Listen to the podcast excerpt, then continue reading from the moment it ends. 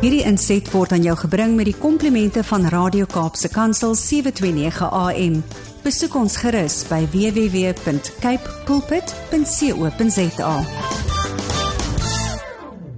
Wat 'n wonderlike manier om hierdie oggend weg te spring en dan met saam met geen ander persoon as Annelies Kempen. Goeiemôre Annelies.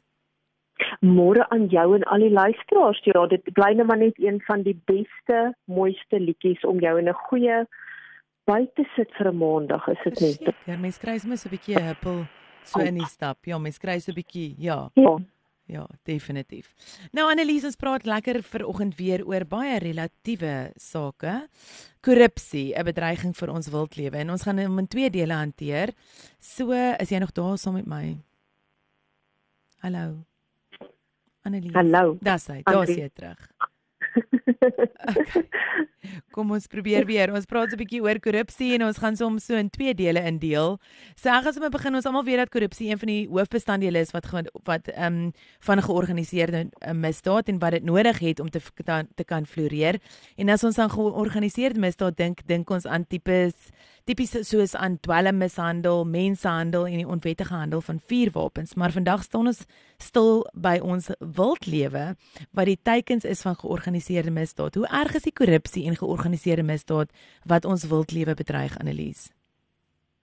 Ja, as ons dink aan korrupsie, dan dink ons ook baie keer aan staatskaping, jy weet, en en ongelukkig is ons wildlewe nie altyd iets waaraan ons dink wanneer dit kom by korrupsie nie, maar dit is 'n reuse probleem reg oor die wêreld en dis vir my verskriklik sleg om te dink daar's 'n paar maande terug het daar ook 'n verslag vrygestel om te sê ons wonderlike kreer nasionale wildtuin veral hier vir ons in die noorde, weet, dan dis amper so 'n deel van ons soos wat die see en die berge nou deel is vir die Kaapenaars om te dink dit is 'n groot probleem daar was net vir my dis 'n skok op my stelsel gewees. Ons almal weet daar's 'n skrikkelike groot probleem met renosterstropery in die wildtuin maar ongelukkig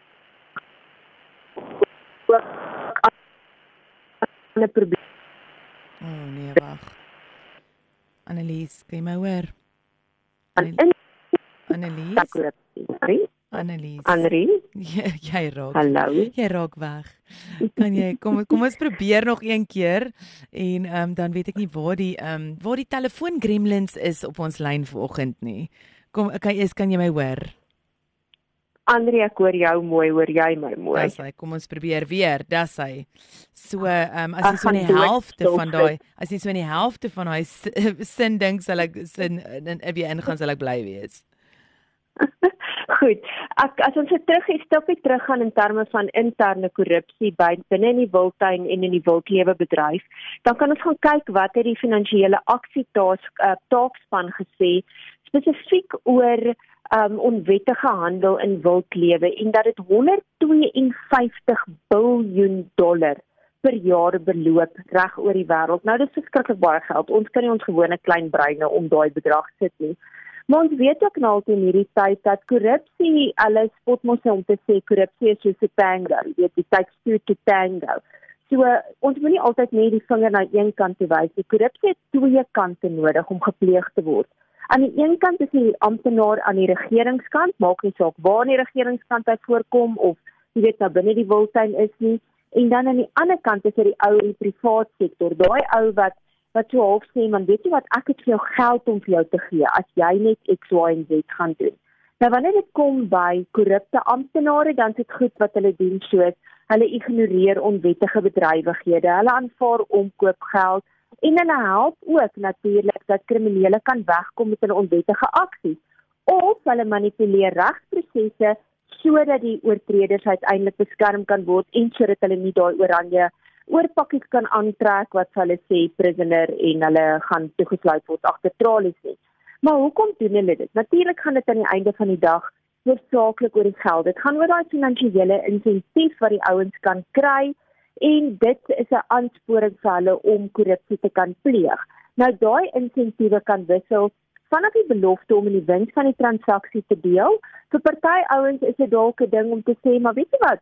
Daar kan ek my my werk wat nie so baie betaal nie, kan ek los en ek kan dalk deel word van 'n kriminele netwerk en ek kan dalk hoor opbeweeg in daai kriminele netwerk.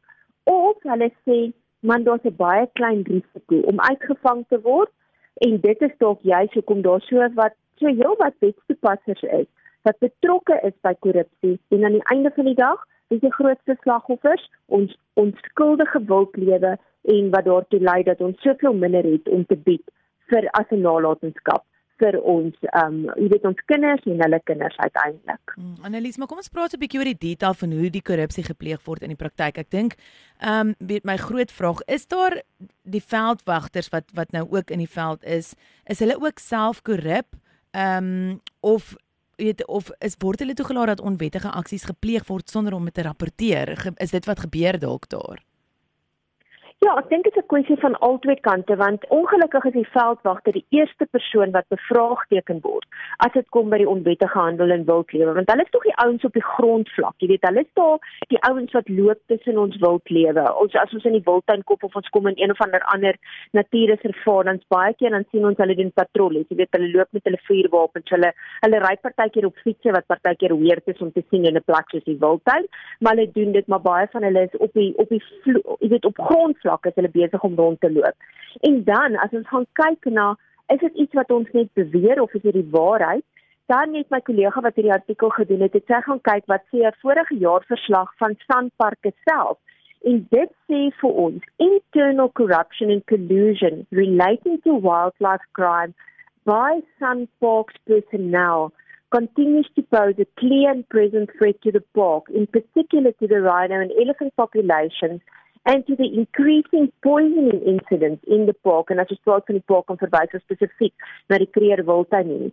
In a search severely impact staff and anti-poaching op uh, anti-poaching operations as well as Sandpark's reputation. Want ons wil tog glo elke liewe persoon wat in die wildtuin of in een van die ander parke werk is iemand wat lief is vir die natuur en wat dit graag wil beskerm.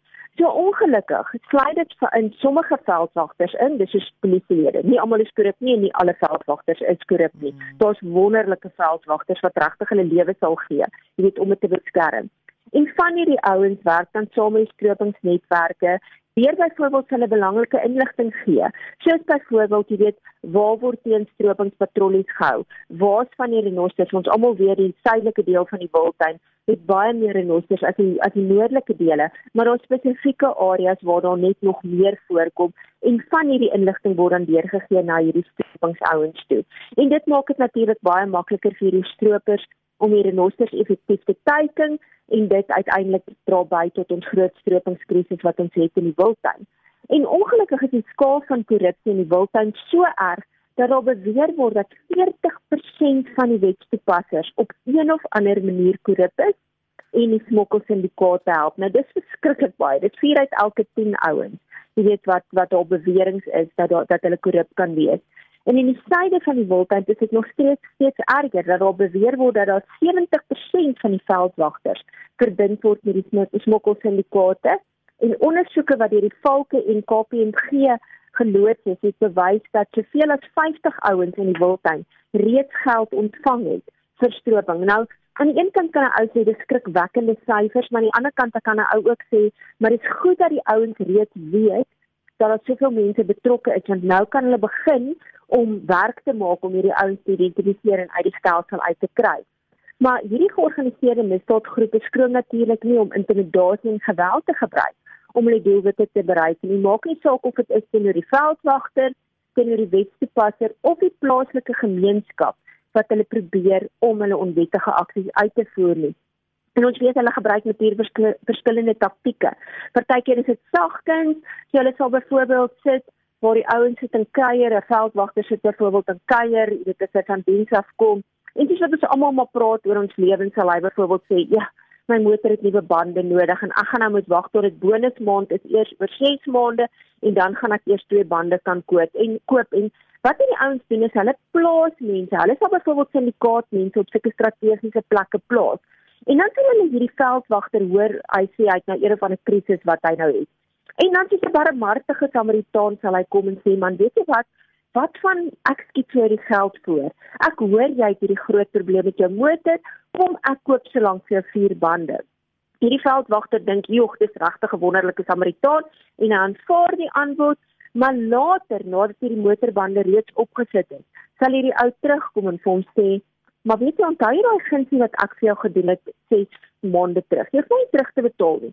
Al wat jy moet doen is om vir my sekere inligting te gee. En stadig maar seker word hierdie ouens ingekatrol in hierdie netwerk van smokkelsyndikaate in. Maar wat hierdie ouens ook doen, as hierdie veldwagter byvoorbeeld sê nee man, ek kan dit nie doen nie. Ek betaal jou met liefde terug. En hulle sê Ek weet wel bly jou familie. Hmm. Ek weet jou kinders gaan na daai skool toe en dan sit hierdie stadige sekere intimidasie en geweld wat gebruik kan word om hulle doelwitte te bereik. So ja, dit is uiteindelik baie sleg hoe hierdie ouens dan gedwing gaan word om byvoorbeeld renosterhorings of vuurwapens weg te steek en dan later vir 'n syndikaat af te lewer. Alles as deel van daai stadige intimidasie en inkatrolproses om hulle betrokke te kry by korrupsie. Hmm. Um Annelies, ek dink jy het jy het in jou gesprek nou verwys na sommige van die wetstoepassers in die wildtuin wat ook korrup is. Sluit dit net interne wetstoepassers in of ook die polisielede en ander regeringsamptenare buite die wildtuin? Ja, ek dink omdat daar soveel groot bedrag geld betrokke is, jy weet, is dit baie maklik vir die ouens om ouens spesifiek wat in posisies van autoriteit is, te teiken en selfs al kry jy 'n goeie salaris, Wie gaan nou net vir 'n ekstra paar rand weet, jy weet. Mm. Jy weet en baie van die ouens wat se harte net nie op die regte plekke is nie, is maar net meer vatbaar daarvoor. So enige ou van 'n regeringsamptenaar, polisielede, enige tipe van hierdie mense kan uiteindelik geteken word sodat hulle uh, jy weet prosesse omseil of dit nou is ten opsigte van permitte en lisensies of dit nou is jy weet of om nou te sê man weet jy wat? Ek sorg uiteindelik dat daar nie sulke erge aanklagte is teenoor jou nie dat jou borgtog vrygelaat kan word wat dit ook al is hierdie ouens word ingekatrol in hierdie proses van kriminaliteit en dan van ehm um, jy weet van korrupsie. Maar kom ons kyk byvoorbeeld na spesifieke maniere hoe hierdie amptenare betrokke kan wees. Dit kan byvoorbeeld wees kom ek sê ek is 'n amptenaar wat betrokke is by die uitreiking van permitte.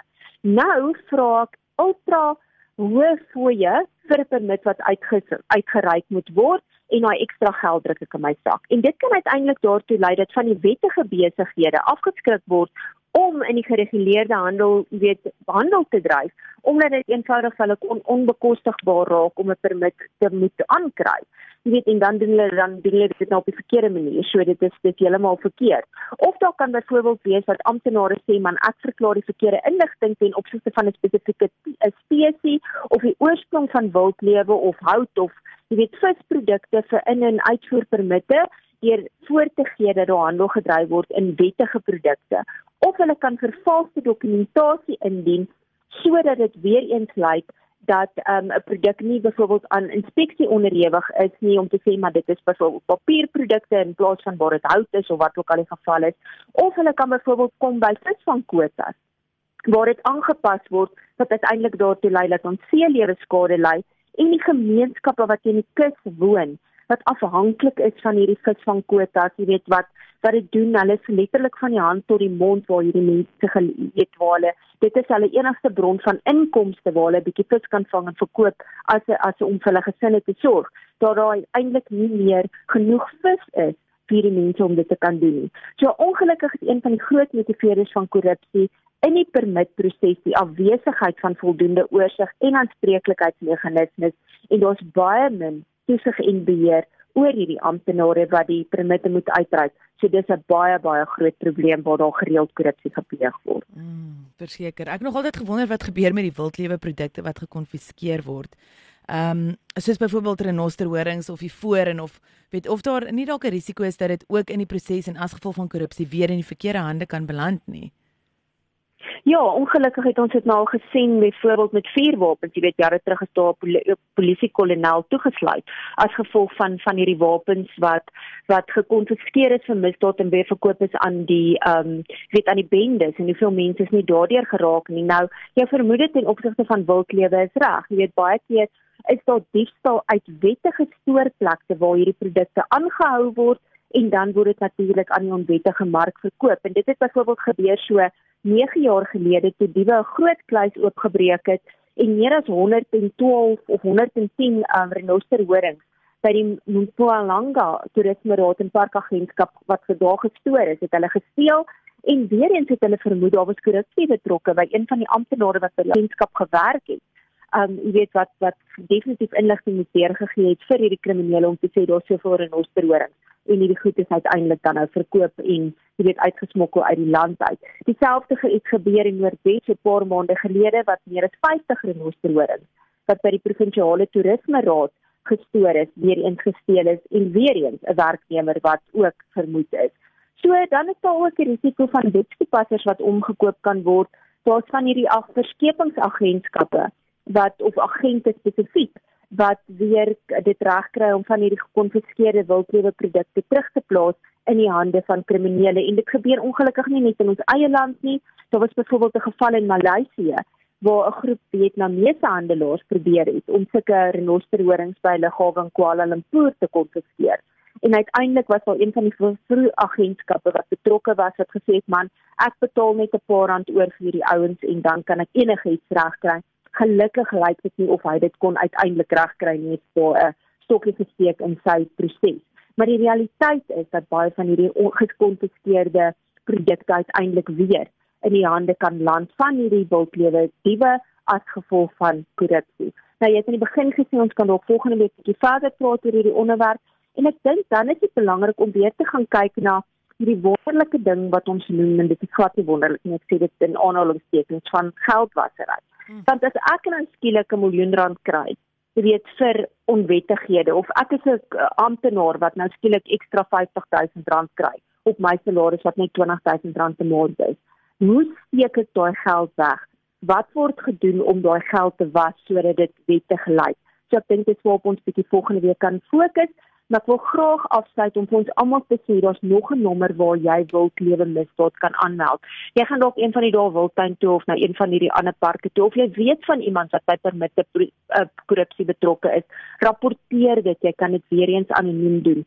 En dit is 'n baie maklike nommer: 0800 000 221. 0800 000 of jy kan net die webwerf toe gaan 'n wonderlike naam vir 'n webwerf be honest dit is c o p n z op .co.za be honest .co.za of 0800 000 kom ons wees deel van die oplossing en ons meld ook hierdie korrupsie wat ons wildlewe bedreig aan sodat hierdie ouens gestop kan word en uiteindelik daar reg en geregtigheid kan wees Sjoe, Annelies, baie baie dankie vir al julle harde navorsingswerk wat julle ingesit het hierin.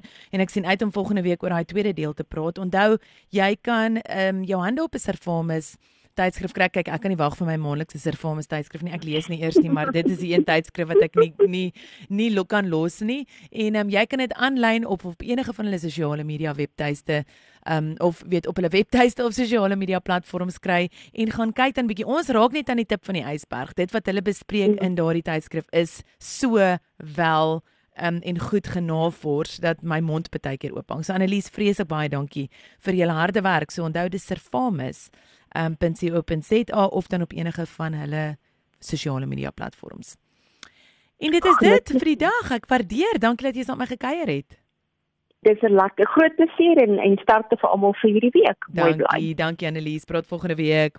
Totsiens. Hierdie inset was aan jou gebring met die komplimente van Radio Kaapse Kansel 729 AM. Besoek ons gerus by www.cape pulpit.co.za.